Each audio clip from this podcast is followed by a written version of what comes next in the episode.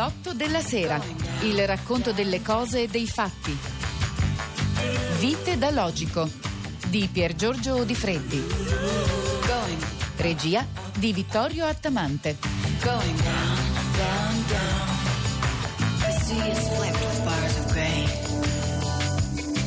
Il nostro racconto della logica è partito da lontano. Nella prima settimana abbiamo esaminato il linguaggio e il ragionamento a partire dal momento in cui si sono sviluppati, cioè eh, con la nascita praticamente dell'Homo sapiens, fino ai greci, a Platone. Nella seconda settimana abbiamo fatto un lungo periodo, abbiamo coperto un lungo periodo intermedio, parlato degli stoici e siamo finiti a parlare di Leibniz, di Newton, di Kant. Ora, finalmente, agli inizi di questa nostra terza settimana, entriamo nel vivo della storia della logica moderna. Sto parlando di un personaggio singolare che si chiama Bull, che ha dato il nome addirittura, ormai è diventato un aggettivo, ha dato il nome a quella che oggi si chiama l'algebra booleana. Ma per capire di che cosa si tratta, di che cosa sia eh, questa algebra booleana, cerchiamo di fare un passo indietro. Andiamo per esempio a fare una gita in Corea del Sud. Chi abbia visto la bandiera della Corea del Sud sarà accorto che c'è un cerchio diviso in due parti da una linea non diritta bensì curva e il cerchio è naturalmente la rappresentazione orientale dello yin e dello yang, della contrapposizione fondamentale tra bianco e nero, maschio e femmina, bene e male e così via.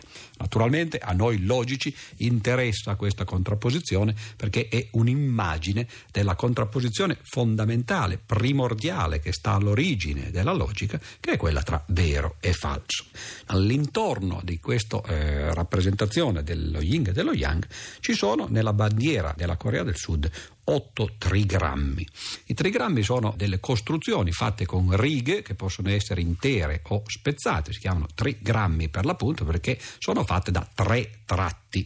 Questi tratti sono interi o spezzati e come mai ce ne sono otto? Beh, poiché le possibilità sono soltanto due, intero o spezzato, una di queste linee ha due possibilità, intero o spezzato.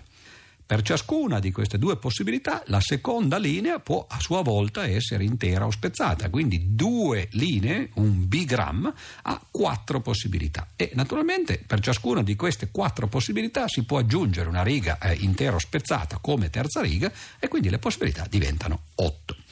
Questi trigrammi sono usati da coloro che professano la fede New Age o che, ai quali piace l'orientalismo nella pratica del cosiddetto Feng Shui, il vento e l'acqua, che permette di disporre ad esempio i mobili in casa propria secondo la disposizione più ottimale dal punto di vista di questa teoria ma naturalmente i trigrammi sono soltanto metà di quelli che vengono chiamati gli esagrammi. Gli esagrammi sono combinazioni di sei righe questa volta e gli stessi personaggi che seguono magari il New Age sapranno benissimo che c'è un testo sacro della filosofia confuciana che si chiama gli I Ching.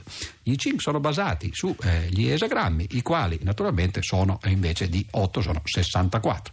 8 ancora per 2, per 2 e per 2, quindi 64 esagrammi.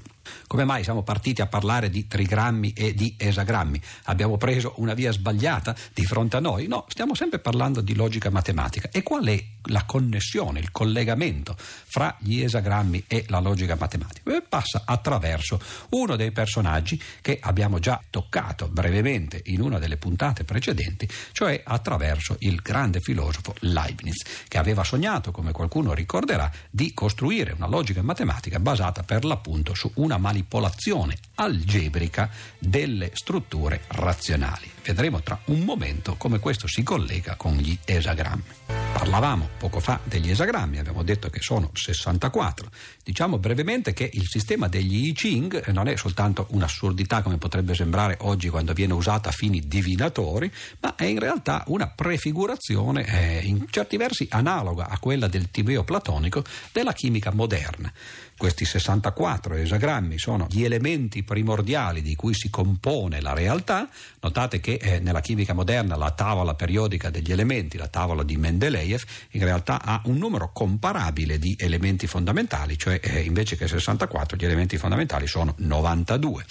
La chimica viene prefigurata in questi esagrammi nella teoria degli I Ching in maniera analoga appunto a quella che eh, succede oggi, cioè così come le linee spezzate si possono dividere, si possono separare e le linee divise o separate si possono in realtà riunire, ecco che allora cambiando qualcuna di queste linee, cioè unendo ciò che è diviso o separando ciò che è unito, si può passare da uno degli esagrammi a un altro e si può in altre parole trasmutare da un elemento a un altro. Ecco che quindi l'idea l'idea dei taoisti e dei confuciani nel libro degli Ching era un po' la stessa idea della chimica moderna, partire da un numero abbastanza nutrito ma ristretto di elementi fondamentali, 64, e passare da uno all'altro attraverso delle manipolazioni della struttura di questi esagrammi che potrebbe corrispondere, si può vedere come la struttura chimica di questi elementi primordiali. Ma a noi interessa invece l'aspetto matematico, un aspetto che trovò Leibniz, o meglio, eh, che gli fu suggerito da un gesuita che stava in Cina, padre Joachim o Joachim Bouvet, Cosa successe? Dunque Leibniz aveva mandato a questo signore una lettera dicendogli guarda tu stai in Cina, stai facendo proselitismo per la fede cristiana e io ti mando un qualche cosa che potrebbe essere utile da un punto di vista matematico per convincere i cinesi della bellezza e della verità delle nostre filosofie. E l'idea, questo sistema matematico, era la famosa aritmetica binaria.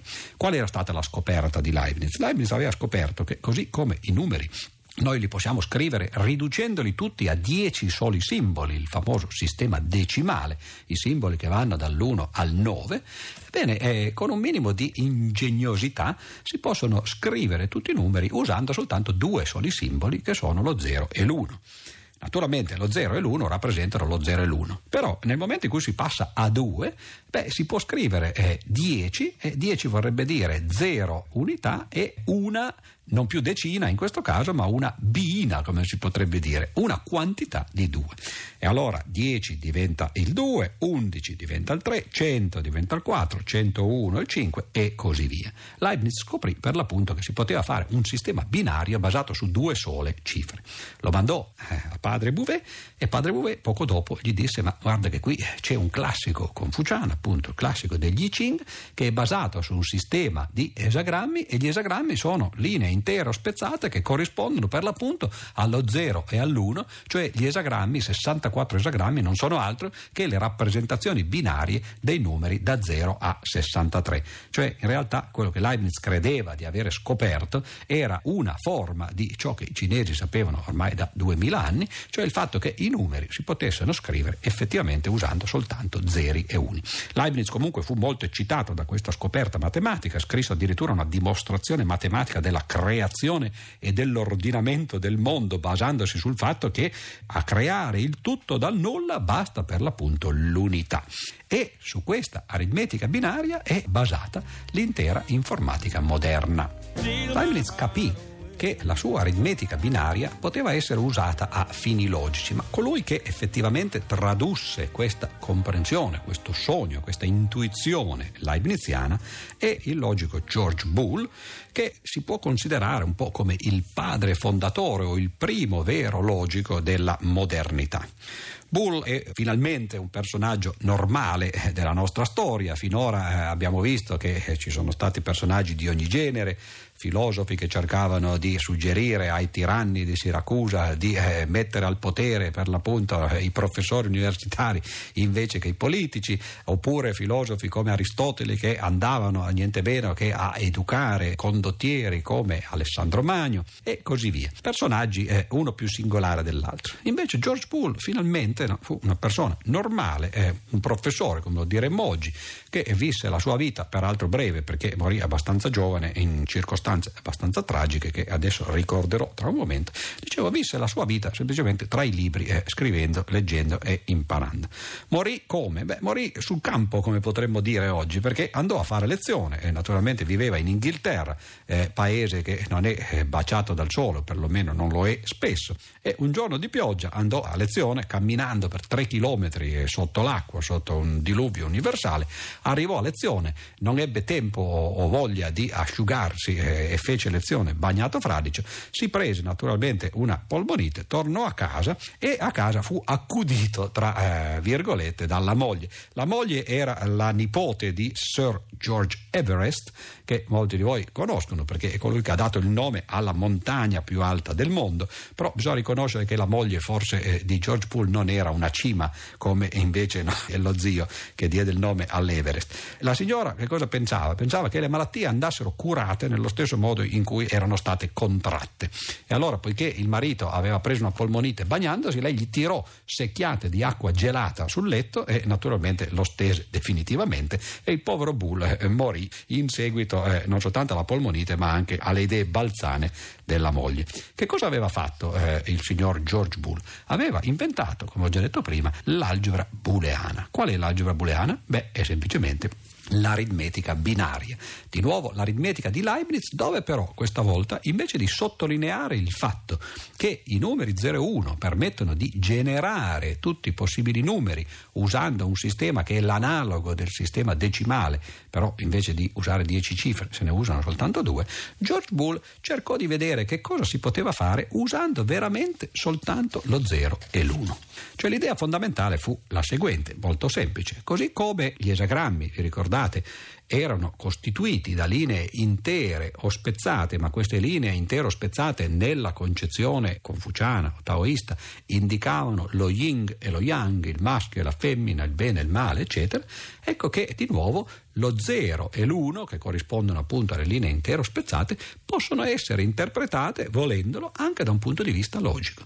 Cioè, invece di parlare di bene o male, di yin e yang, si può parlare di vero o falso. E quindi l'idea fondamentale della concezione booleana della logica fu di dire perché non consideriamo lo zero come una rappresentazione del falso e l'uno come una rappresentazione del vero? Ecco, questo fu il granello di sabbia che messo nell'ostrica dell'opera di Boole per l'appunto produsse quella che è, si chiama l'algebra booleana, cioè la versione matematica della logica.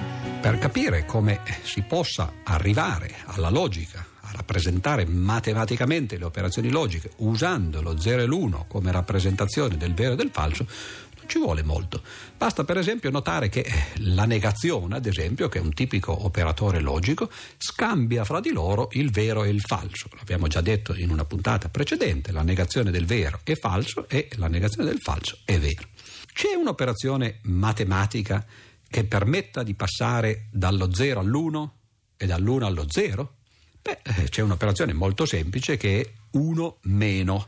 Provate a pensarci un momento, se voi prendete 1 meno e fate 1 meno 0, il risultato di 1 meno 0 è 1. Cioè 1 meno fa passare dallo 0 all'1, ma fa anche il contrario, perché 1 meno 1 fa 0 cioè 1 meno fa passare dall'1 allo 0. Ed ecco che allora la negazione, che è un'operazione logica, che tratta di eh, proposizioni e negando proposizioni fa passare dal vero al falso e dal falso al vero, si può rappresentare matematicamente attraverso questa semplice operazione di 1 meno. C'è anche un'operazione matematica che corrisponde alla congiunzione.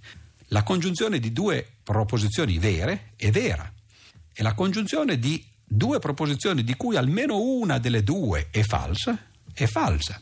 C'è un'operazione che faccia passare da due uni a un 1 e invece che faccia passare allo 0 non appena uno dei due fattori sia 0? Detta così sembra molto complicata, ma provate a pensare alla moltiplicazione. Quanto fa 1 per 1? 1. Il che significa che la moltiplicazione di due cose vere dà come risultato il vero. E quanto fa la moltiplicazione di due numeri, uno dei quali almeno è 0? Beh, moltiplicare per 0 dà 0, quindi 0 per 1 o 1 per 0 o 0 per 0 dà sempre come risultato 0. Bene, questo vuol dire che la congiunzione o la moltiplicazione di due proposizioni, una delle quali almeno è falsa, dà come risultato il falso.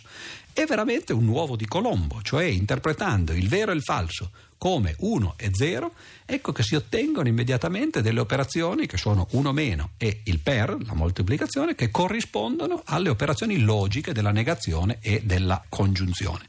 Una volta capito questo, non ci vuole molto a sviluppare l'intera teoria e quello che Bull fece fu per l'appunto questo, cioè scoprire quali erano le altre operazioni che corrispondevano agli altri operatori di cui abbiamo già parlato, cioè la disgiunzione, l'implicazione, gli operatori connettivi che avevano scoperto e studiato gli stoici ed ecco che questa divenne l'algebra booleana.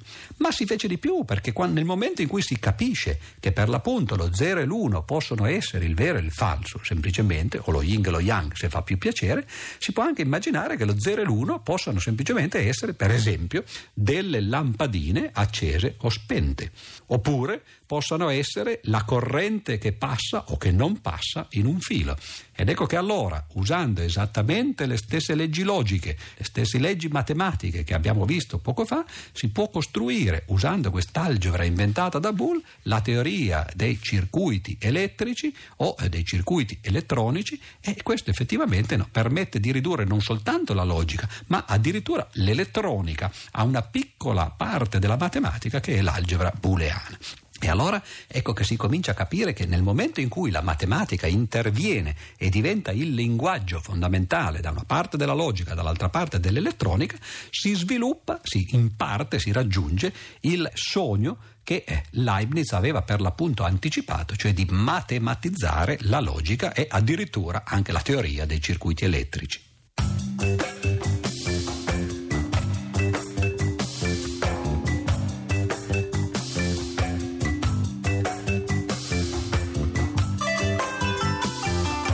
Abbiamo trasmesso alle 8 della sera. Vite da Logico di Pier Giorgio Di. Regia di Vittorio Attamante.